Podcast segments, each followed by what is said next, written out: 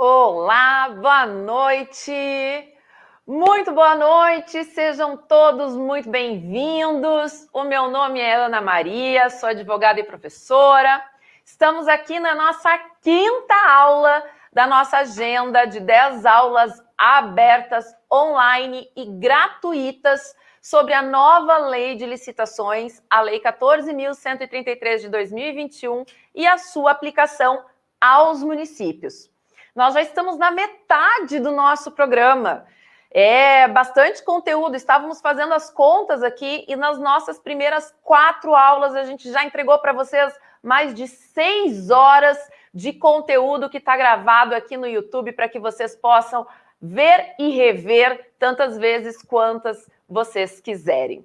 Nós somos o Instituto Município, uma instituição jovem que preza pela qualidade técnica do trabalho que é entregue para vocês, seja nos nossos cursos e treinamentos, no nosso trabalho de assessoramento ou na nossa editora.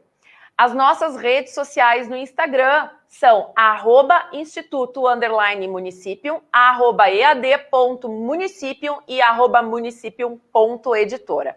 Se você está assistindo essa live pelo Instagram, o pessoal lá do celular, eu vou pedir que vocês Acessem pelo link da bio do nosso perfil, que vai direcionar vocês lá para o YouTube, onde a gente consegue entregar uma aula com uma melhor qualidade de som e imagem. Essa transmissão ela está acontecendo ao vivo e para isso a gente só pede que vocês se inscrevam no canal, deem um like no nosso vídeo, deixem os comentários. Aliás, na descrição do nosso vídeo tem ali o link para vocês entrarem no nosso grupo de WhatsApp totalmente silencioso para serem avisados da nossa programação das próximas lives. Vou pedir que vocês coloquem aí nos comentários para mim da onde vocês estão falando, que função no processo licitatório vocês já desempenharam e se vocês já têm designação para desempenhar alguma das funções determinadas pela Lei 14133. Coloca aí nos comentários que daqui a pouquinho a gente vai dar uma olhada em tudo que vocês estão dizendo aí. E qual é o tema da nossa aula de hoje? Hoje nós vamos falar sobre os agentes de contratação, o que, que a Lei 14133 trouxe de novidade e como os municípios vão precisar se adequar para implementar essas novidades na sua rotina, na sua estrutura administrativa e nos seus processos licitatórios. Quem são os agentes de contratação? Vamos rememorar um pouquinho. Lá na nossa segunda aula, quando falamos de governança, ontem, quando falamos de uh, regulamentação de matérias da Lei 14133 pelos municípios. O processo licitatório, quando considerado num meta-processo, que vai desde a requisição, desde a ordem de contratação, passando pelo planejamento, pela publicação dos instrumentos convocatórios, pela fase de disputa pública entre os licitantes, passando pela declaração do vencedor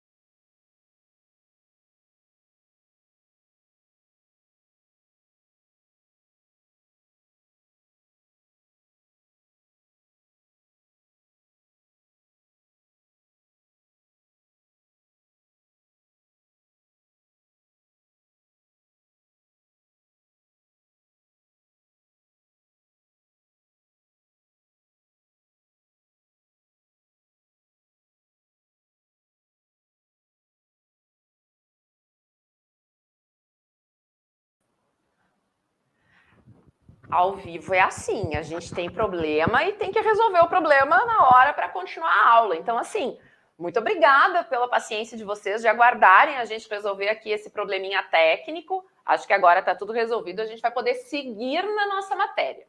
Então, como eu ia dizendo para vocês, ontem, na aula, a Márcia e eu uh, referimos o parecer número 2 de 2021, conjunto entre a CGU e a AGU, que trata dessa necessidade de regulamentação dos agentes que vão trabalhar no processo licitatório como, uma, como um requisito para que a gente consiga implementar as contratações feitas pela nova lei. Até porque a nova lei traz a vedação de nós aplicarmos regras da nova lei junto com as regras da 8666. Então, eu não posso querer inaugurar um processo de contratação pelo regime da 14133, querendo a Comissão Permanente de Licitações lá do artigo 51 da Lei 8666.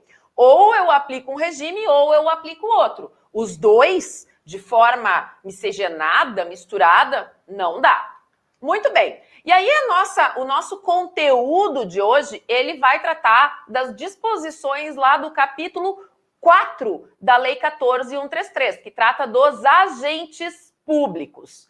Antes de nós entrarmos na matéria propriamente dita, e isso eu vou deixar um tempinho para vocês pegarem papel e caneta, um copinho d'água, quem ainda não pegou, eu vou pedir para colocar os comentários aqui na tela para ver quem é que está conosco na noite de hoje. Acompanha... Nossa! Cleia! A Cleia está com 100% de aproveitamento aqui no nossa, na nossa agenda de aulas. Boa noite, Cleia. Boa noite, Márcia, minha amiga assistindo de casa. Patrícia, nossa sócia também, boa noite. A Maria Aparecida, a Ivonete, Ivonete, seja bem-vinda, boa noite. O Everson, também nosso sócio aqui no Instituto Município, um boa noite.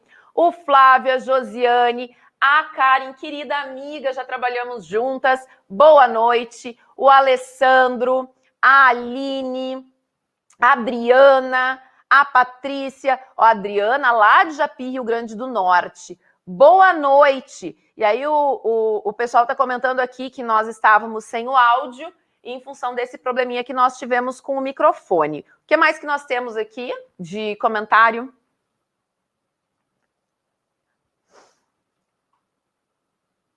Resolvido. A Márcia comentando que está resolvido, está ouvindo bem agora. O Richard, boa noite. A Esther, boa noite. Pessoal, muito obrigada por esse feedback, nos ajuda muito a melhorar a qualidade da nossa transmissão. Qualquer probleminha de áudio ou de imagem, vou pedir que vocês coloquem aqui nos comentários de novo para que a gente tenha esse feedback, saiba se está chegando ou não está chegando. Pegaram papel, pegaram caneta, pegaram uma aguinha? Vamos lá. Capítulo 4 da Lei 14133 dos agentes públicos. O que, que nós temos no capítulo 4? Nós temos uma disciplina de quem são as pessoas responsáveis por impulsionar, por dar andamento no processo de contratação pública. E o artigo 7 começa estabelecendo que compete à autoridade máxima do órgão ou da entidade contratante ou a quem as normas de organização interna né, dessa, dessa pessoa jurídica indiquem, promover uma gestão por competências. E aí, através dessa gestão por competências, vai designar quem são os agentes públicos que, são, que serão responsáveis por desempenhar as funções essenciais a, ao andamento dos processos de contratação e à execução da própria lei 14133. E aqui eu quero destacar duas coisas já no início do artigo 7 A primeira delas, quem é essa autoridade máxima do órgão da entidade que é referido aqui? E aí a lei traz no artigo 6 um rol de definições que nos ajudam a interpretar os seus dispositivos. Nesse rol de definições, o artigo 6 no inciso 6, ele estabelece que a autoridade máxima do órgão da entidade é o agente público dotado do poder de decisão. Então, no poder executivo, esse agente público é o prefeito, na Câmara de Vereadores, o presidente do Poder Legislativo, e aí, nas autarquias e fundações, o presidente da, dessas respectivas pessoas jurídicas de direito, dessas respectivas pessoas jurídicas de administração indireta. Bom, esses agentes públicos eles podem delegar essa competência? Podem. Sempre formalmente, de modo expresso, então isso vai exigir um ato normativo que indique quem é o agente para quem esta competência está sendo delegada, em que extensão essa competência está sendo delegada, porque ela pode ser delegada parcialmente ou para atos específicos, mas o que a gente precisa ter em mente é que a delegação dessa competência não afasta a responsabilidade da autoridade máxima pelos atos que vierem a ser executados. E aqui a gente vai trazer um instituto lá do direito civil, vai importar aqui para nossa matéria, que se chama a culpa em eligendo, ou seja, a responsabilidade que decorre pela escolha do agente para quem essa autoridade máxima delega parte das suas atribuições. Então, esse é o primeiro ponto. Quem é essa autoridade máxima? Eu tenho essa definição no artigo 6, inciso 6 da Lei 14133. E aí vem uma inovação no texto da lei quando ela fala de gestão por competências. Lá no nosso município, quantas vezes nós já vimos colegas de trabalho manifestarem um descontentamento por terem sido designados para comissão de licitações, para equipe de apoio do pregoeiro. Às vezes o servidor nem sabe que foi designado como fiscal de um contrato, fica sabendo lá quando o contrato já está em andamento. Quantas vezes a gente já não ouviu alguém dizer: ah, eu só vou assumir essa atribuição se eu receber um plus remuneratório? Quantas vezes nós já vimos que a pessoa que se dispõe a, fazer, a, a assumir a função, nem sempre é a pessoa mais qualificada e nem sempre o próprio uh, poder público investe na qualificação dos seus servidores por entender que qualificação é custo, quando na verdade é um investimento no resultado que a gente consegue produzir do nosso trabalho. Gestão por competências aqui é uma ideia, uma sistemática que vem lá da gestão de recursos humanos que pretende identificar e gerir perfis profissionais. Então a gente vai olhar para a nossa estrutura, vai olhar para o nosso quadro administrativo e vai procurar identificar quem são os agentes, quem são os servidores que podem proporcionar um maior e melhor retorno aos nossos processos de contratação pública. E aí a gente vai mapear esses pontos de excelência desses profissionais e as oportunidades de melhoria, designando essas pessoas para as funções para as quais elas têm maior propriedade para o seu desempenho. Então, quando o artigo 7 traz essa, esse dever de promoção de uma gestão por competências, ele está indicando que, como requisito essencial à efetividade das contratações públicas, o órgão público, o órgão contratante, precisa promover uma boa gestão de recursos humanos. E aí a gente começa a ver como todas essas matérias vão se interligando. Ah, mas o que, gestão de recursos humanos tem a ver com licitações e contratos administrativos? Tem tudo a ver. Tem tudo a ver porque eu preciso identificar quem são essas pessoas que possuem esses pontos de excelência, essa aptidão, essa qualificação, essa maior facilidade em trabalhar com essa matéria e trazê-las para os momentos oportunos do meu processo de contratação pública. Só que o artigo 7 ele vai estabelecer requisitos que precisam ser preenchidos por estes agentes. O primeiro, que sejam preferencialmente servidores efetivos ou empregados públicos dos quadros permanentes da administração. Preferencialmente. Terá algum caso em que será obrigatoriamente? Sim, mas a gente vai ver isso daqui a pouco. Então, preferencialmente servidor efetivo ou empregado público dos quadros permanentes da administração. Esse é o primeiro requisito. Segundo requisito, e aqui é, são alternativas. Uma delas precisa ser preenchida ou que tenha atribuições relacionadas a licitações e contratos. Então, lá no cargo, na criação do cargo, na norma de origem desse cargo, então vou procurar a lei que criou o cargo, vou verificar quais são as atribuições previstas legalmente. Essas atribuições que estão lá na lei que criou esse cargo, elas são relacionadas à nossa matéria aqui? Elas são condizentes com as atribuições próprias de licitações e contratos? Se sim, pode trazer esse servidor, está dentro.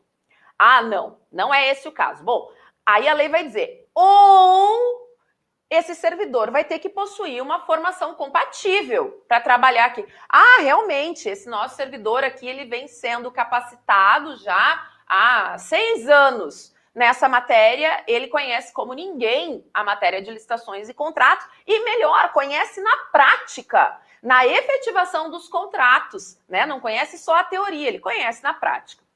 Ah, não tem formação específica? Bom, então a gente tem um terceiro, uma terceira possibilidade que esse servidor ele obtenha uma qualificação atestada ou uh, uh, certificada por escola de governo. E aí a gente vai ter que buscar essa escola de governo para que o servidor faça essa formação e ele venha trabalhar com licitações. Então, primeiro requisito, preferencialmente, servidor efetivo empregado público dos quadros permanentes. Segundo requisito, atribuições compatíveis ou formação ou qualificação atestada por escola de governo. Terceiro requisito: não seja cônjuge ou companheiro de licitantes ou contratados habituais da administração pública. Primeiro ponto: cônjuge ou companheiro. Nem tenham com eles vínculo de parentesco colateral, ou seja, uh, consanguíneo, por afinidade, que é aquele que vem pelas nossas relações civis, como casamento, por exemplo, até o terceiro grau. Como é que eu vou contar esse grau de parentesco? Pelas regras do direito civil. Então, eu vou sempre subir de forma ascendente ou subir de forma ascendente, estou sendo redundante, subir ou descer até o parente em comum e depois na linha colateral eu verifico qual é o parentesco. Então, por exemplo, os meus pais são meus parentes em primeiro grau, os meus avós em segundo grau. Qual é o parentesco que eu tenho com a minha tia? Então, se os meus pais são meus parentes em primeiro grau, meus avós em segundo, minha tia em terceiro grau, eu tenho impedimento, ok? O mesmo vale uh, na ordem descendente e a, o mesmo esquema a gente vai fazer nas relações de parentesco por afinidade. Então, quando eu vou olhar para sogro, sogra, cunhado, eu vou fazer essa, esse esqueminha também para encontrar o parentesco. Só que o inciso terceiro, ele não fica por aqui. Ele ainda acrescenta vínculos de natureza técnica, comercial, econômica, financeira, trabalhista e civil. Bom, aqui ele trouxe um universo, né? Vínculos de natureza técnica. Ah, eu fiz uma pós-graduação e publiquei um artigo científico com um colega. Eu tenho uma empresa ou eu mantenho uma prestação de serviço habitual para a empresa, ou eu tenho uma relação seletista, e aqui eu também vou trazer esses vínculos como uh, gerando um impedimento ao preenchimento do requisito exigido pelo artigo 7. Por quê que o artigo 7 traz esses requisitos? por uma questão de moralidade, de impessoalidade, de lisura no transcurso do nosso processo de contratação pública. Esses são os nossos requisitos gerais.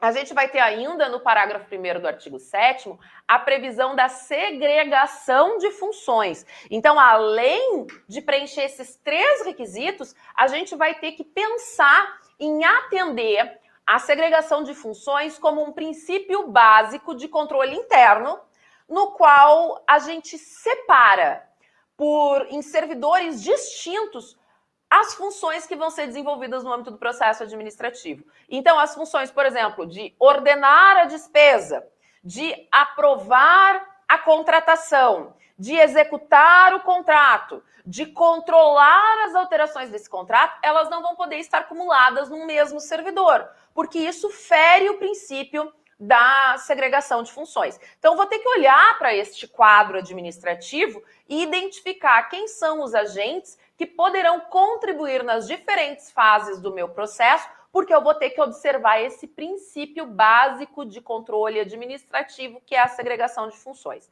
Ana Maria, quais são os objetivos da segregação de funções? Bom, a gente pode elencar aqui, tentar elencar alguns. O primeiro deles é que a gente realmente materialize uma sistemática de controle interno dentro do nosso processo de contratação, de modo que o próprio poder público desenvolve uma autotutela administrativa.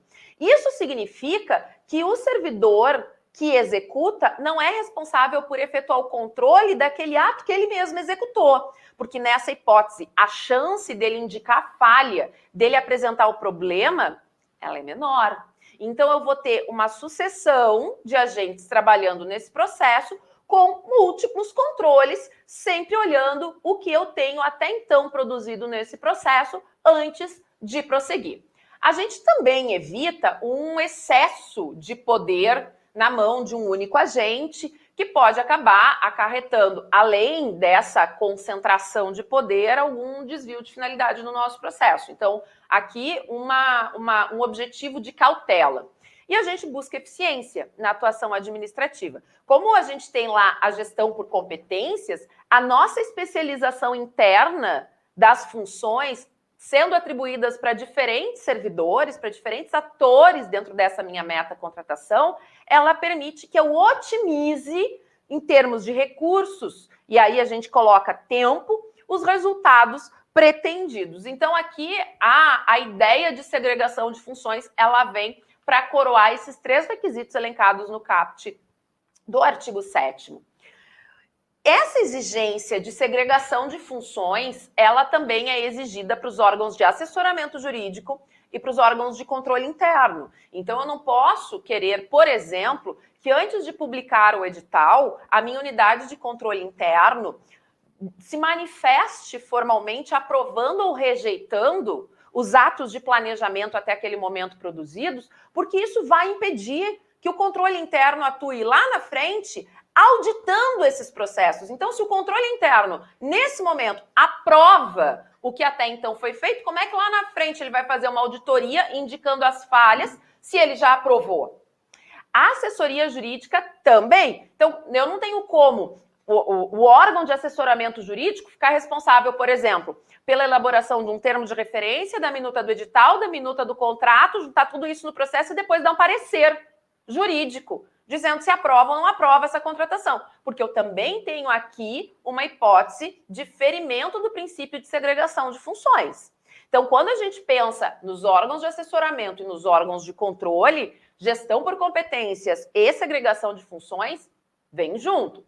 E aí a gente precisa garantir que tanto o advogado público quanto o controlador interno tenham uma atuação no nosso processo administrativo com absoluta autonomia e independência funcional. Ou seja, autonomia técnica em relação ao trabalho que é produzido, a possibilidade de apresentar a sua opinião técnica a partir da sua área de atuação, do seu convencimento, do exame que ele faz e uma independência em relação aos quereres e não quereres em relação uh, quanto aos resultados produzidos nesse processo. Especificamente quanto ao advogado público, essa liberdade ela compreende uh, a possibilidade, compreende a sua função de compreender e interpretar todo o ordenamento jurídico sem receio de, eventualmente, na opinião técnica que ele traz ao processo, desagradar autoridades superiores ou uh, servidores que têm uma posição hierárquica sobre a sua, né? E sem correr o risco de, daqui a pouco, por razões político-partidárias, ser ou expurgado da administração ou cooptado por algum partido. Então, aqui a gente precisa, e, e, em especial esses agentes, né, esses assessores, os advogados públicos nas suas funções, precisam manter essa postura, essa conduta de autonomia e de independência.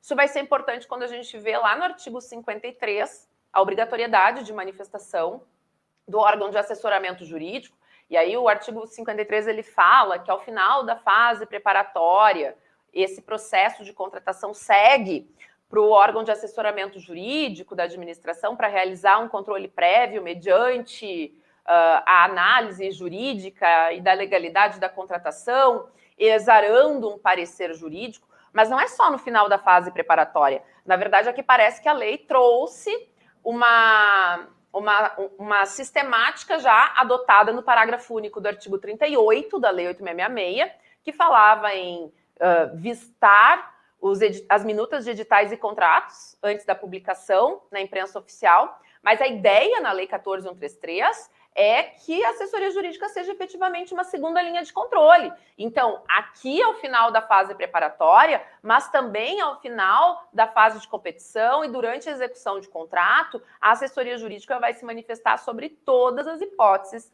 uh, que, forem, que lhe forem submetidas em relação a dúvidas de cunho jurídico.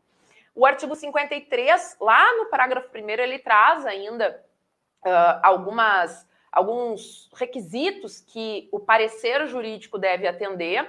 Um deles é apreciar o processo de licitação conforme os critérios objetivos que foram uh, uh, previamente estabelecidos e redigir essa manifestação numa linguagem simples, numa linguagem uh, compreensível, por todos os demais agentes, evitando elementos rebuscados, evitando uh, trazer uh, considerações muito técnicas, né? Tentando fazer um trabalho realmente de hermenêutica, de trazer esse mundo jurídico para algo mais operacional, analisando todos os elementos que sejam indispensáveis à contratação. Então, aqui a gente tem uma, um, uma, um desafio adicional para quem trabalha na assessoria e na Procuradoria Municipal. E isso que eu estou falando em relação ao parecer jurídico vale também para as contratações diretas, tá? Então a gente vai ter essa previsão lá no artigo 72 da Lei 14133, da necessidade desse parecer, uh, avaliando todas, todos os elementos essenciais para a contratação, uh, de forma que, tecnicamente, o parecerista possa manter sua posição autônoma e independente em relação ao exercício da sua função. Então, vou tentar aqui sistematizar um pouquinho o que, que a gente viu do artigo 7 porque vai ser bem importante que a gente tenha clareza em relação a tudo isso para poder passar para o artigo 8 que vai falar sobre o agente de contratação, a equipe de apoio e a comissão de contratação. Artigo 7 Quando fala dos agentes públicos de licitações. Eles vão ser todos designados pela autoridade máxima. Isso requer um ato formal, uma portaria, uma ordem de serviço, mas eu preciso ter um ato formal. E eu tenho duas premissas nessa designação: gestão por competências e segregação de funções. Então, toda vez que eu trouxer um agente público para trabalhar no processo de contratação, eu preciso ter esta decisão norteada por essas duas premissas: gestão por competências e segregação de funções. Requisitos, de modo geral e em sentido amplo, para um agente público trabalhar num processo de contratação. Ser preferencialmente, guardem esta palavra, preferencialmente, servidores efetivos ou empregados públicos dos quadros permanentes com uma qualificação relacionada às atribuições do cargo, relacionada à formação técnica profissional que ele possui ou a uma qualificação atestada por uma escola de governo. Então, esses são os requisitos de qualificação. E aí, um terceiro requisito, parentesco. Não ter parentesco até o terceiro grau ou vínculos com os licitantes ou com os contratantes habituais da administração pública. Pegaram até aqui? Então vamos dar seguimento ao nosso conteúdo. Aí a gente chega no artigo 8 Quem aí já não ouviu falar do agente de contratação? E meu Deus do céu, acabou a comissão permanente de licitações e acabou o pregoeiro, acabou a equipe de apoio. Como é que fica tudo isso? Bom, a partir do, artigo 8 a gente tem um detalhamento maior acerca desses agentes. Então, o artigo 8 vai dizer que a licitação será conduzida por um agente de contratação, pessoa designada pela autoridade competente entre servidores efetivos ou empregados públicos dos quadros permanentes da administração. Para ser agente de contratação, não vale a regra que fala preferencialmente. Aqui é obrigatoriamente um servidor efetivo ou empregado público de quadro permanente, ok? E o que, que esse agente de contratação, ele, ele tem previsão, também tem definição lá no artigo 6 como essa pessoa designada pela autoridade competente uh, para tomar decisões e acompanhar o trâmite da licitação. O que, que o artigo 8 diz que ele vai fazer? Ele vai tomar decisões, ele vai acompanhar o trâmite da licitação, ele vai dar impulso ao procedimento licitatório e executar quaisquer outras atividades uh, necessárias ao bom andamento do certame até o seu julgamento. Então, esse agente de contratação é a pessoa responsável por garantir que a contratação tenha condições de ser efetivada, porque ele vai receber esse processo licitatório, acompanhando a, a, os órgãos responsáveis pelo planejamento, pela elaboração do projeto básico, pela elaboração do termo de referência, com a juntada dos estudos preliminares, vai acompanhar a tomada de decisão por parte da administração pública, vai fazer o meio de campo entre os órgãos interessados e que trabalham no processo de contratação, vai dar impulso a essa licitação, processando e julgando, até a homologação quando, ela é, quando é feita pela autoridade superior. E aí o parágrafo primeiro, ele diz que esse agente de contratação, que é o responsável por tudo isso, pode ser auxiliado. Vejam a palavra. Ele pode ser auxiliado por uma equipe de apoio. Essa equipe de apoio, ela é responsável por auxiliar, por ajudar durante todo o processo licitatório, desde que não atue em uh, matérias, em, desde que não promova atos de natureza decisória. Os atos de natureza decisória são de competência do agente de contratação. Por exemplo, o que, que a comissão, uh, a equipe de apoio pode fazer? A equipe de apoio pode receber os envelopes, pode analisar a documentação, pode redigir a ata, mas decidir em relação à admissibilidade da proposta, decidir em relação à habilitação ou inabilitação de licitante, isso quem faz é o agente de contratação. Por essa razão, o agente de contratação responde individualmente pelos atos que ele praticar. O parágrafo 1 do artigo 8 prevê uma exceção, na hipótese em que ele for induzido em erro pela atuação da equipe de apoio, e aí a gente vai trazer a responsabilidade da equipe de apoio junto. Mas claro que isso vai depender de prova, né, de redução a termo na ata da sessão de tudo que aconteceu, das opiniões que foram trazidas, das orientações que foram dadas. Mas, como regra, o agente de contratação responde individualmente pelos atos que ele pratica. Então, aqui no artigo 8 a gente já, já, já viu o agente de contratação, ele já apareceu e já viu também a equipe de apoio, que a gente já conhece lá da Lei 10.520, da sistemática do pregão, que também tem uma equipe de apoio assessorando o pregoeiro. Aliás, o parágrafo 5 do artigo 8 diz que o agente de contratação na modalidade pregão vai ser designado de pregoeiro. E aí a gente tem essa mesma sistemática do pregão implementada aqui. O parágrafo segundo, ele traz a, a, a hipótese em que as contratações envolvem bens ou serviços especiais. Esses bens e serviços especiais podem ser objeto de uma licitação conduzida por uma comissão de contratação formada por no mínimo três membros. Não é um devem, é um podem. Então, quando a gente estiver falando de bens ou serviços especiais que envolvam alta complexidade tecnológica, que envolvam um recurso vultuoso na contratação, a gente pode, uma faculdade, substituir pela comissão de contratação composta por no mínimo três membros. E aí esta comissão, ela vai ter que seguir os requisitos do artigo 7 preferencialmente servidores efetivos, qualificação e sem parentesco, sem vínculo com os licitantes ou contratantes habituais da administração.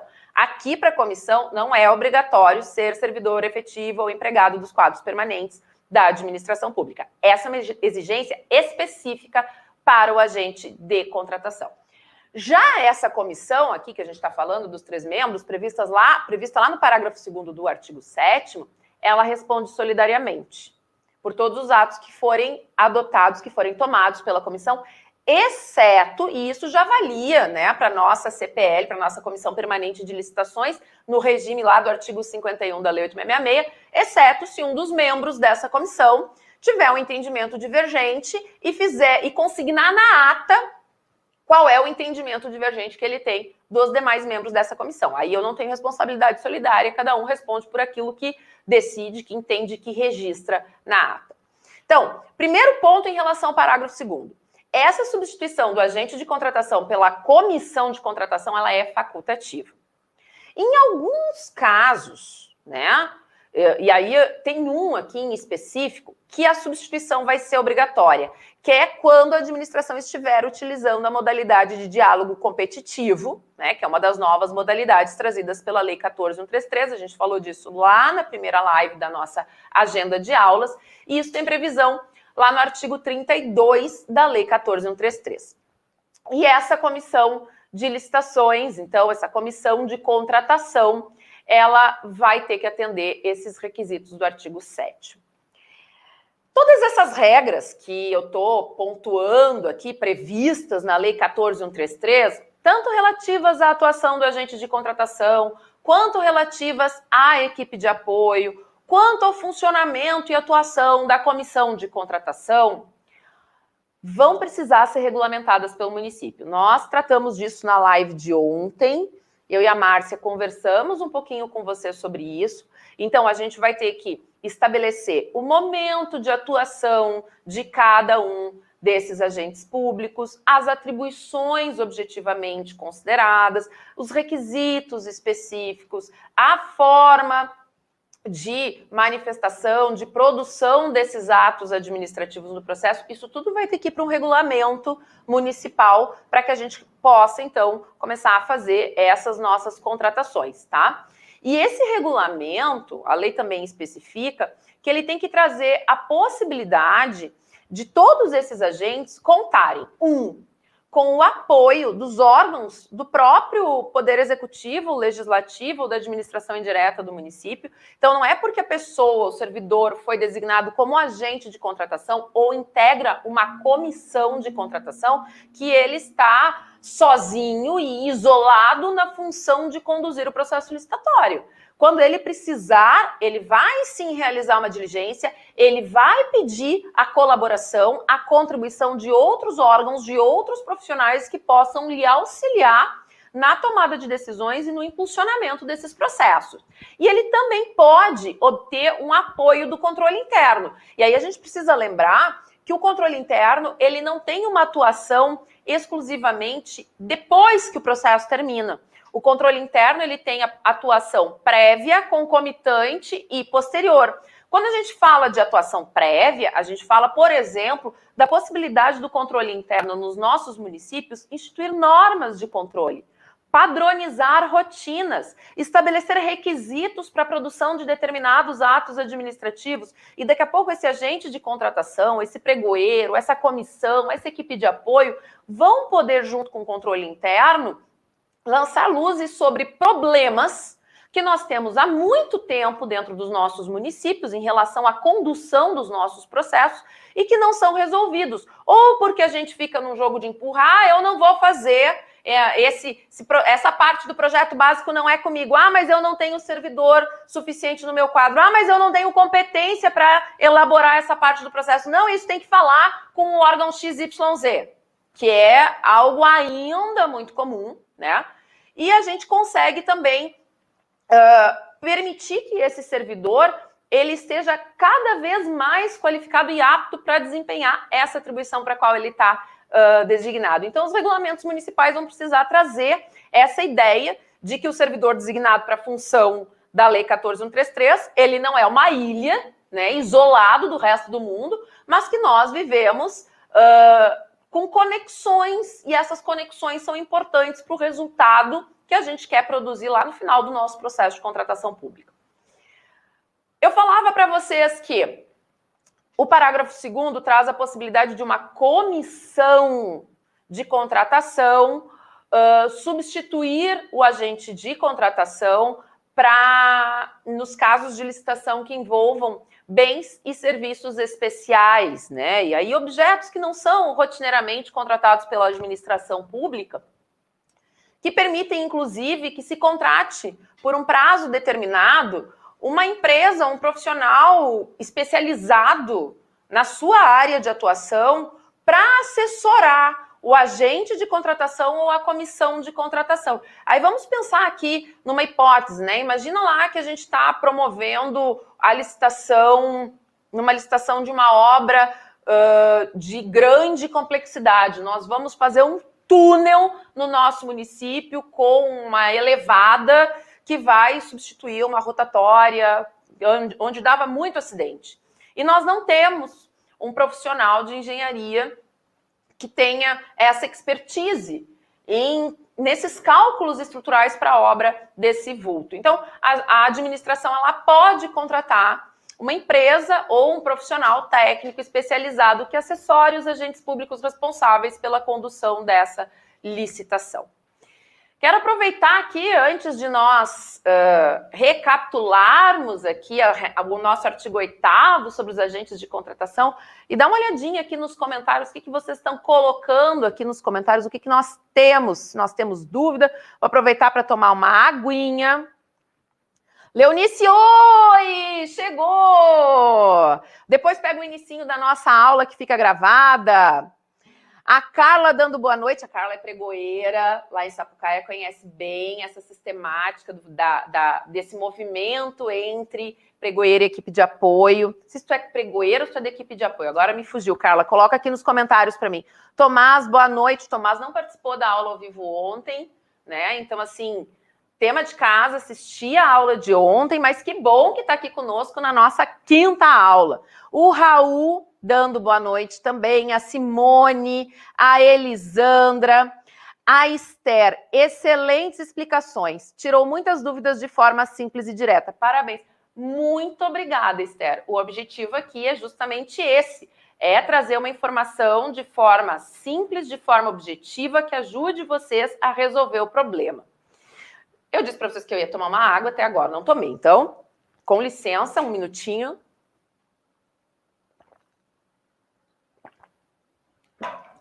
E antes de nós recapitularmos, então esquematizarmos o nosso artigo 8 vocês já deixaram o like de vocês nesse vídeo? Já apertaram no botão de curtir? Não apertaram no botão de curtir? Vão lá, curtam o nosso vídeo, deem essa moral pra gente, ajudem o YouTube a entender que essa informação é uma informação relevante, que assim ele distribui esse vídeo para mais gente ainda. A Leiliane, ótimos esclarecimentos. A Cleia, adoro essa didática. Obrigada, Cleia. Eu fico muito feliz uh, que vocês estejam gostando, que esteja sendo claro para vocês, objetivo, qualquer coisa, vocês coloquem a dúvida de vocês aqui nos comentários. Pessoal, como uh, em troca de toda essa aula, tudo que a gente está pedindo para vocês é que vocês se inscrevam no canal, curtam o nosso vídeo e compartilhem. Eu vou pedir que quem está assistindo pelo celular feche um pouquinho o chat para aparecer o botão de curtir, que eu sei que vocês estão com o chat aberto. Fecha o, o, o chat, curte o vídeo e abre o chat de novo. E aí volta para o nosso diálogo aqui, para nossa conversa, ok? Feito este pequeno break, vamos sistematizar o artigo 8 Então, quando a gente fala de agentes uh, de contratação ou comissão de contratação, a gente pode pegar o artigo 8 e dividir em dois grupos. O grupo de requisitos específicos do agente de contratação, o grupo de requisitos específicos da comissão de contratação. Vamos pegar o primeiro grupo primeiro. Agente de contratação é, a, é o servidor responsável pela condução da licitação até a homologação. Lembram quem faz a homologação? A autoridade superior, em regra o prefeito, presidente da Câmara ou presidente de autarquia ou fundação. Ok? Então ele vai acompanhar desde o nascimento desse processo até a homologação. O agente de contratação obrigatoriamente tem que ser servidor efetivo ou empregado público dos quadros permanentes. Não pode ser CC, não pode ser contratado temporário, não pode ser estagiário, não pode ser um particular em colaboração com o poder público. tem que ser um servidor efetivo ou empregado público dos quadros permanentes. Coloca aí, requisito essencial. Ai, Ana Maria, o que, que acontece se for designado um agente de contratação que seja um CC, por exemplo? Os atos produzidos por ele no processo de vocês vão ser nulos. Como resultado, a contratação produzida também será nula. Então, agente de contratação obrigatoriamente tem que ser servidor efetivo ou empregado público dos quadros permanentes. O agente de contratação responde individualmente pelos atos por ele produzidos, salvo quando tiver sido induzido em erro pela equipe de apoio ou, eventualmente, até por algum dos outros agentes de assessoramento desse agente no processo. No pregão, ele vai ser designado pregoeiro e ele trabalha com auxílio da equipe de apoio. Vamos guardar aqui a nossa caixinha do agente de contratação, comissão de contratação. A comissão de contratação é facultativa para as licitações que envolvam bens e serviços especiais, porque eu posso continuar contando com meu amigo agente de contratação. Ela tem que ser composta no mínimo por três membros e aqui preferencialmente servidores efetivos ou empregados públicos do quadro permanente. Ai, Ana Maria, mas se o meu município ele é muito pequenininho e eu não tenho três efetivos, eu posso ter um CC? Posso. Aqui eu posso, porque preferência não é obrigatoriedade. Preferencialmente, servidores efetivos que vão uh, uh, desempenhar essas atribuições de acordo com seus cargos de origem e que vão manter esse conhecimento gerado ao longo dos processos licitatórios dentro da administração, porque os demais, né, os demais uh, agentes públicos, eles têm uma transitoriedade mais curta que os servidores efetivos. Somos todos transitórios, né, nas nossas funções, nos nossos órgãos onde nós trabalhamos. Alguns com tempo mais curto que os outros, é o caso do CC, é o caso do contratado temporariamente. E no caso da comissão de contratação, a responsabilidade, como regra, é solidária, tá? Exceto se aquele que discorda faz a sua opinião constar na ata de forma expressa. Aí ele está isento dessa responsabilidade solidária. Solidária. Vamos recapitular quem é que movimenta o quê, né? Quem é que conduz que tipo de contratação pública? O agente de contratação, como regra, vai conduzir todos os processos de contratação pública, inclusive o pregão, onde ele é chamado de pregoeiro. A comissão de contratação, ela vai ser obrigatória no diálogo competitivo, que é aquela modalidade em que os licitantes primeiro vão estabelecer um diálogo, uma conversa, até chegarem no melhor modelo de objeto que atende à necessidade do poder público e depois eles vão competir com as suas propostas para ver quem vence esse certame. Então, no caso de diálogo competitivo, comissão de contratação é obrigatória, tá? Com os três membros, com os servidores. Uh, uh, aqui no diálogo competitivo a gente tem um detalhezinho, coloca aí um asterisco e anota. Quando for comissão de seleção para diálogo competitivo, aí esses servidores têm que ser efetivos, tá? Porque eles estão atuando no lugar lá do agente de contratação.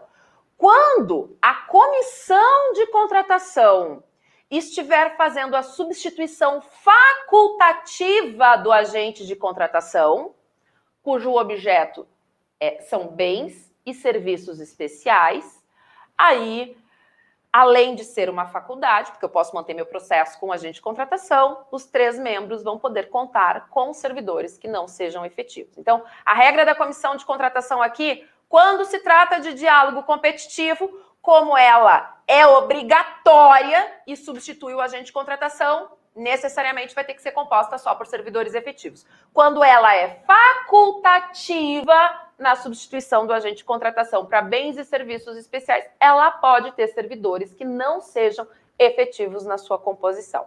Ok até aqui? Qualquer coisa, dúvida no nosso chat. Entendida essa sistemática na, do artigo 8, eu preciso fazer aqui uma referência para vocês. Quando nós tivermos, e a lei prevê, nas licitações cujo critério de julgamento seja melhor técnica ou técnica e preço, que a gente também já conhece esses critérios de julgamento lá da Lei 8666, a lei prevê a existência de uma banca que vai ser encarregada por fazer essa avaliação das propostas técnicas e emitir as notas de acordo com os quesitos que foram estipulados lá no edital. Essa banca prevista, uh, se não me engano, está lá pelo artigo 37 da lei mas não me recordo exatamente. Essa banca, ela não substitui nem o agente de contratação, nem a comissão de contratação, ok? A função dela é específica no julgamento da proposta técnica. Então, é um pedacinho do processo em que eu tenho uma participação especial, que nem aqueles especiais de final de ano, né? Que aí convidam um ator que já está lá aposentado, vivendo o seu descanso, e ele vem e faz uma participação especial naquela produção. Aqui é a mesma coisa. Essa banca vem e faz uma participação especial na fase externa do nosso processo, exclusivamente no julgamento da, das propostas técnicas. Todo o resto do certame continua sendo conduzido ou pelo agente de contratação ou pela comissão de contratação, conforme aqui o caso, a modalidade ou o objeto que a gente esteja contratando, ok? A gente também tem uh, uma, uma modalidade remanescente da 8666, que foi absorvida aqui na 14133, que é o leilão. O leilão, ele, e essa sistemática a gente já conhece, porque na 8666 era assim, ele tanto pode ser conduzido por um leiloeiro oficial, contratado pela administração pública, quanto por um leiloeiro designado pela autoridade competente da administração dentre os servidores do seu quadro, ok? E o leiloeiro aqui, ele não é nem a comissão de licitação, Uh, em alguns casos aqui, ele vai ser o agente de contratação, mas essa é uma matéria que depende da previsão no regulamento do município. Então, mais uma vez, a gente precisa do regulamento municipal para estabelecer como é que vai se dar o processamento do nosso leilão. E aí a gente vai encontrar a previsão disso lá no artigo 31. De tudo isso que eu estou trazendo para vocês, e eu já estou falando aqui há quase uma hora, a gente já pôde perceber que não vai mais poder, a gente não vai mais poder deixar os processos licitatórios dentro daquela mesma panelinha de sempre, né? Porque isso não atende necessariamente nem a gestão por competências e nem a segregação de funções. A grande questão é sabermos se nós teremos nos nossos quadros servidores suficientes para absorver todas essas etapas do nosso processo de contratação. E esse é um problema especialmente relevante para os pequenos municípios, para as pequenas realidades. Por isso, lá nas disposições finais, a lei traz no artigo 76 a previsão de que os municípios com até 20 mil habitantes, isso inclui 20 mil, né? Para 20 mil e um habitante é que não se aplica essa regra, eles vão ter, então, o prazo de seis anos para atender esses requisitos uh, do artigo 7 relacionados a essa gestão por competências, relacionados aos requisitos, né, elencados ali nos incisos do artigo 7 para exercer essas atribuições. Então, ressalvados os municípios com até 20 mil habitantes, que tem esse prazo de seis anos, todos os demais municípios para aplicar, para realizar as contratações pelo regime da Lei 14133, já vão precisar designar os agentes públicos nesta forma que nós estamos vendo nesta aula aqui. E para isso é muito importante que a gente já tenha o nosso regulamento. E aí, para quem perdeu, para quem não assistiu a aula de ontem, volta na aula 4, dá uma olhada em tudo que nós consideramos lá da, do nosso, da nossa proposta de boas práticas, que inclusive quem assim não tem, ah, não vai conseguir ver o vídeo antes do final de semana e do feriado, vai usar o sábado, domingo e a segunda-feira, que é o nosso feriado de proclamação da República, para fazer uma revisão das aulas, para fazer um município um flix aqui, retomando todas as aulas da semana passada e dessa semana, porque semana que vem acaba. Sim, acaba, tudo que é bom, né? Tem um final. Então, na quarta-feira da semana que vem acaba. Para quem vai utilizar pode fazer uma colinha. Essa colinha nós deixamos no nosso Instagram, na foto que nós postamos ontem no final da nossa live. Ali a gente previu como se fosse assim, o município se preparando, se preparando para um jogo de campeonato, qual seria o esquema tático para a gente conseguir implementar a Lei 14133 e marcar muitos pontos na nossa tabela. Dê uma olhada lá, que a gente está fazendo de tudo para usar todos os recursos, inclusive lúdicos, para vocês entenderem esse conteúdo e terem mais facilidade na implementação da nova lei. Ok? Bom, aí a gente chega no artigo 9. E o artigo 9 traz algumas vedações para designação de agente público para atuar em licitações e contratos, né?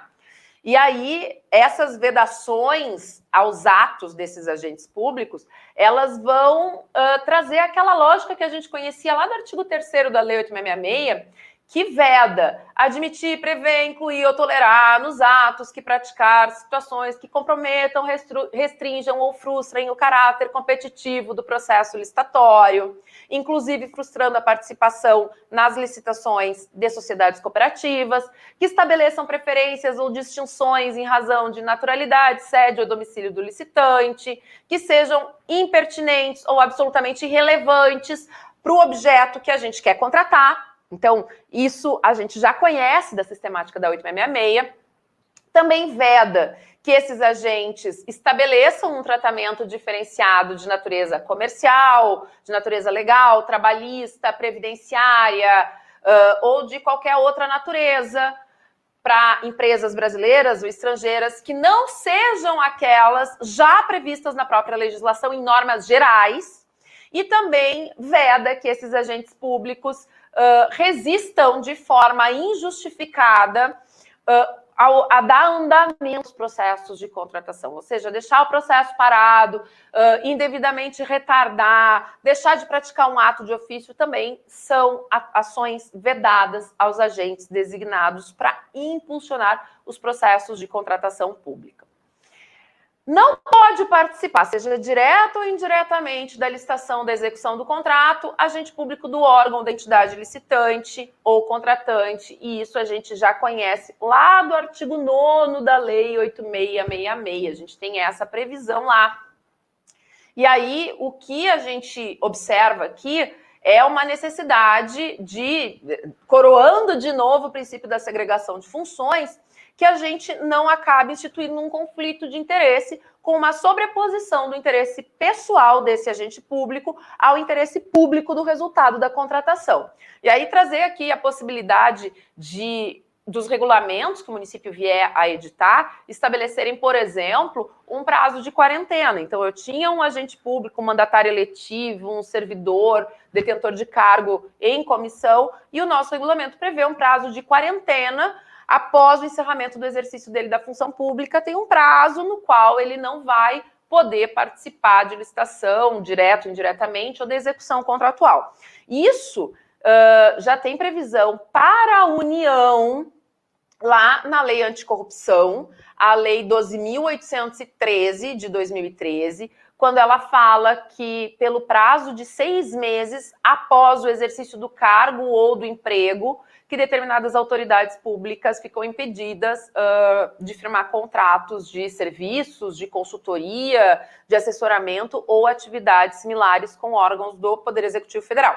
Então, tem ali, se desligou da função, tem um prazo de seis meses no qual está impedida, por força de lei, Passados esses seis meses, então, pode voltar a participar de processos licitatórios, a participar da execução contratual. E aí é um exemplo de regra que a gente pode incorporar nos regulamentos dos nossos municípios.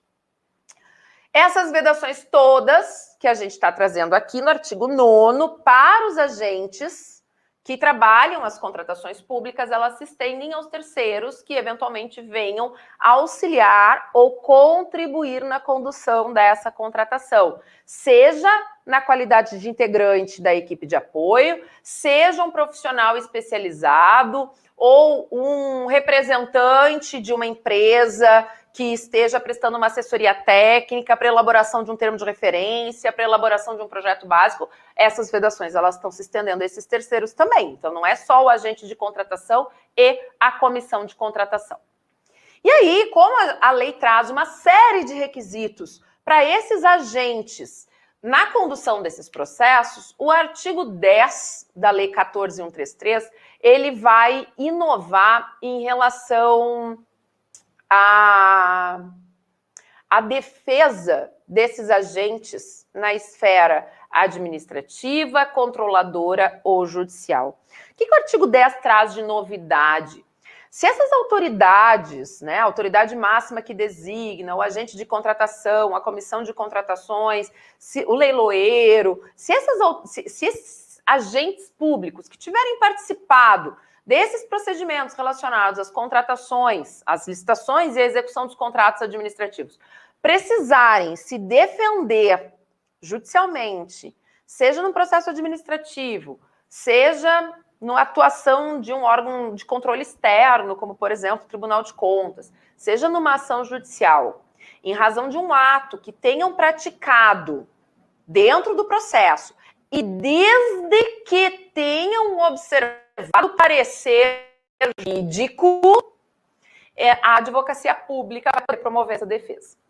Essa é uma virada bastante importante que a Lei 14133 uh, traz, né? Da possibilidade, então, desse agente, na prática deste ato, de acordo com a orientação consignada em parecer jurídico, ter essa defesa pelo, pela advocacia pública, era algo que a gente não tinha na Lei 666, era uma, uma questão bastante debatida e não raras vezes os agentes públicos designados para a comissão de licitação, pregoeiro, equipe de apoio, precisavam custear com recursos próprios a sua defesa em ações administrativas e judiciais por atos praticados nos processos licitatórios e de acordo com as orientações e os pareceres consignados dentro dos próprios processos, né? Isso era um, um ônus bastante significativo, uh, não só em termos financeiros, mas eu sempre digo que toda a ação, né, que envolve a responsabilidade pessoal, ela também tem um custo emocional, além de um custo temporal. É um problema que fica ali, né? Uh, nos preocupando, que volta e meia ressurge, nos consumindo até que a gente consiga resolver. Só que isso só vale para o caso do ato ter observado a orientação do parecer jurídico. Se o parecer jurídico disse X, e o servidor, o agente de contratação, a comissão, a equipe de apoio, se lixou para o que disse o parecer e fez outra coisa, ah, meu amigo, aí não tem que fazer. Aí vai contratar teu advogado, porque neste caso, o ato perpetrado pelo agente, ele é contrário ao interesse do município. Na Maria, você já viu isso acontecer? Sim, inúmeras vezes. Já vi isso acontecer. A gente coloca lá no parecer. A, a, a, o procedimento é considerado aprovado desde que sejam ajustados itens A, item B e item C. E aí se ajusta só o C. O A e o B fica como estava. Bom, nesse caso, não dá para dizer que o agente cumpriu a orientação do parecer. Não cumpriu. Ah, mas é que para cumprir dá muito trabalho. Pois é. É para isso que a gente está na administração pública, que a gente fez concurso, que a gente foi nomeado, que a gente ocupa um cargo para trabalhar em prol da sociedade. Afinal, nós somos servidores públicos que servem o público. Ok? Muito bem. Não se aplica essa defesa pela advocacia pública quando uh, as provas das práticas desses atos ilícitos apontem uh, para um ato doloso, ou seja, com intenção de promover o resultado ilícito. Ok? Muito bem. Então vamos recapitular aqui. Falei muita coisa sobre a defesa dos agentes, na, dos agentes de contratação pela advocacia pública. Então vamos recapitular. Para quem é que se aplica essa defesa pela advocacia pública? Para autoridades e servidores que tenham atuado em procedimentos relacionados às licitações e aos contratos. Isso pega desde a ordem de contratação até a execução contratual, tá? Então, os, os, estudos preliminares, as decisões adotadas na fase interna que orientam a elaboração de termos de referência de projeto básico, entra tudo isso. Fiscal e gestor do contrato, entra também. Aliás, nesta live, não vou conseguir falar do fiscal e do gestor do contrato, fica para uma próxima oportunidade, senão a gente vai até a meia-noite aqui nessa aula, né? E eu sei que vocês não têm todo esse tempo para disponibilizar, porque as lives que a gente faz mais extensas começam a ficar com um público menor, infelizmente. Mas a gente pode fazer outras futuramente, falando de execução contratual e aí tratando especificamente das figuras do fiscal e do gestor do contrato. Então, eles também entram aqui nessa defesa pela advocacia pública. Em processos na esfera administrativa, controladora e judicial, então nas três esferas, por ato por, por, cuja responsabilidade esteja sendo imputada por um ato praticado a partir e seguindo uma orientação que conste num parecer jurídico da assessoria jurídica pública. Então, assim, ah, eu pedi um parecer para a assessoria jurídica externa do município, contratada pelo município, assessoria jurídica contratada, ela deu uma opinião divergente da minha assessoria jurídica municipal e eu segui a externa e não seguia do município. Aí vai ficar muito difícil né, demonstrar uma correlação desses interesses para a advocacia pública assumir essa defesa.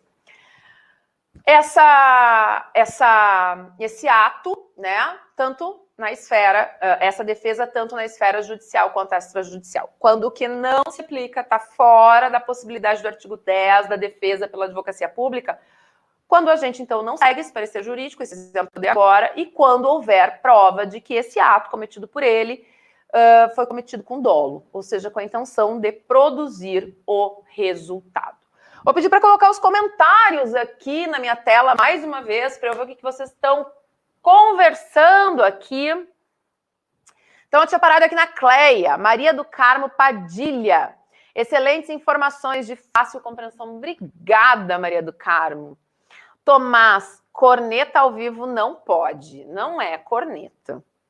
Silvânia Oliveira, empregado público permanente, o servidor efetivo preferencialmente. Entendo. É, a regra do artigo 7 é essa, é preferencialmente. Para ser o agente de contratação é que obrigatoriamente tem que ser efetivo.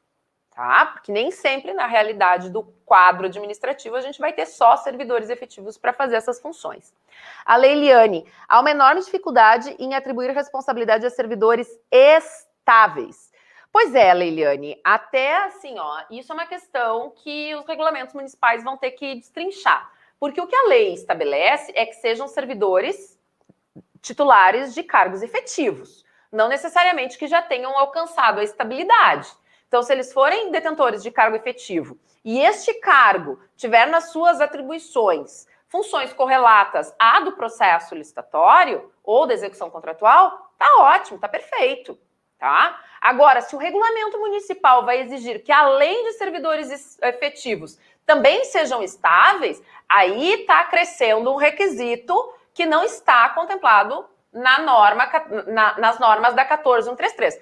Uma questão que a gente tem que ficar, né, que tem que atentar aqui, é que quando a gente fala de designação para uma função, é claro que, idealmente, vai haver uma conversa entre a autoridade superior e o servidor, expondo os motivos daquela escolha, porque na gestão por competências eu identifico né, os pontos de excelência daquela pessoa, ela tem um perfil apto a essa atribuição.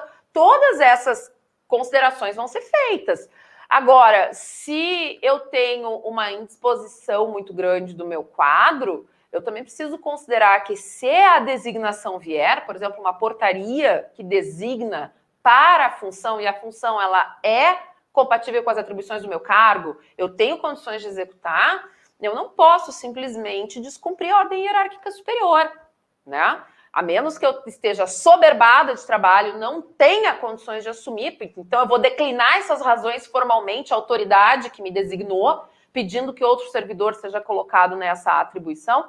Agora, o que a gente tem que entender é que designação não é convite. Então, o ato normativo que promove a designação tem o servidor como designado. Essa conversa anterior ela é muito importante. É sempre melhor que as coisas sejam conversadas, dialogadas, discutidas e consensuais. Mas aqui a gente precisa, é uma norma nacional, né? A gente não pode ter essa essa resistência assim de todo o quadro. A Carla, Carla Pregoeira, equipe de apoio, né? Funcionando aqui a servidora Bombril, que atua em todas as pontas para não deixar o processo descoberto. Isso aí, Carlinha. A Neuci, na promoção e participação de ato ilícito pelo agente de contratação, o mesmo responde solidariamente. Uh, o agente de contratação, quando comete ato ilícito, ele responde individualmente. A equipe de apoio só vai responder junto com ele se ela induziu, orientou a tomada de uma decisão, a realização de um ato, e aí ela vem junto. Então, assim, é a comissão de contratação que tem três membros e os três respondem solidariamente pelos atos praticados, exceto no caso de um dos membros consignar posição em sentido contrário. O agente de contratação, como regra geral, responde isoladamente exceto se estiver seguindo uma recomendação, uma orientação da equipe de apoio. Ok? Ficou claro?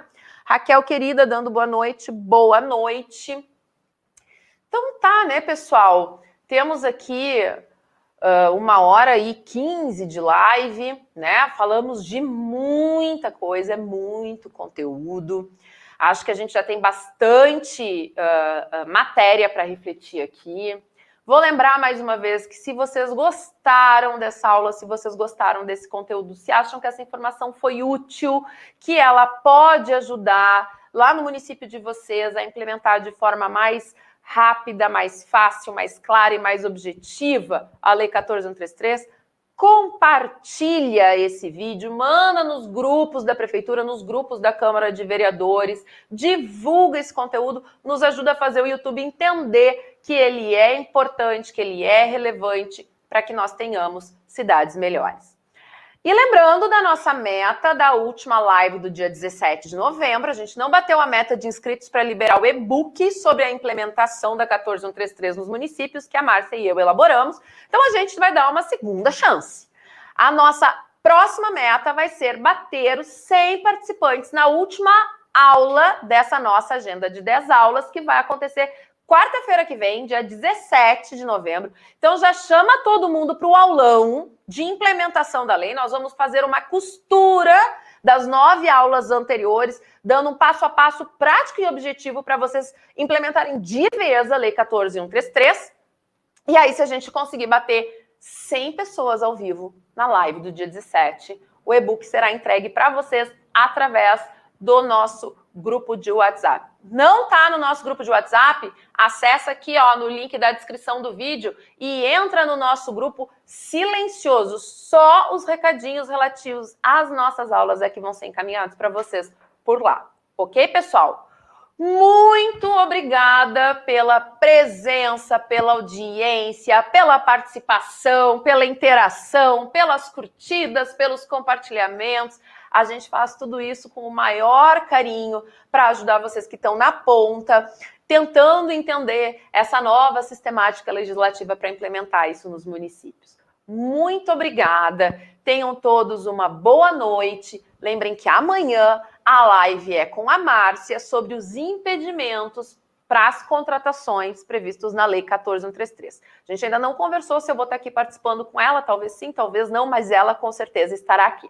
Mais uma vez, lembra de curtir as nossas redes sociais, dá essa forcinha pra gente. Arroba Instituto Underline Municipium, arroba ead.municipium e arroba municipium.editora. Para quem não se inscreveu no nosso canal, tem mais uma chance. Se inscreve aí no nosso canal, ativa o sininho para receber notificações de novos vídeos e ficar por dentro de tudo que a gente está produzindo de conteúdo para vocês. Um muito obrigado mais uma vez, uma boa noite e até amanhã, a nossa sexta aula.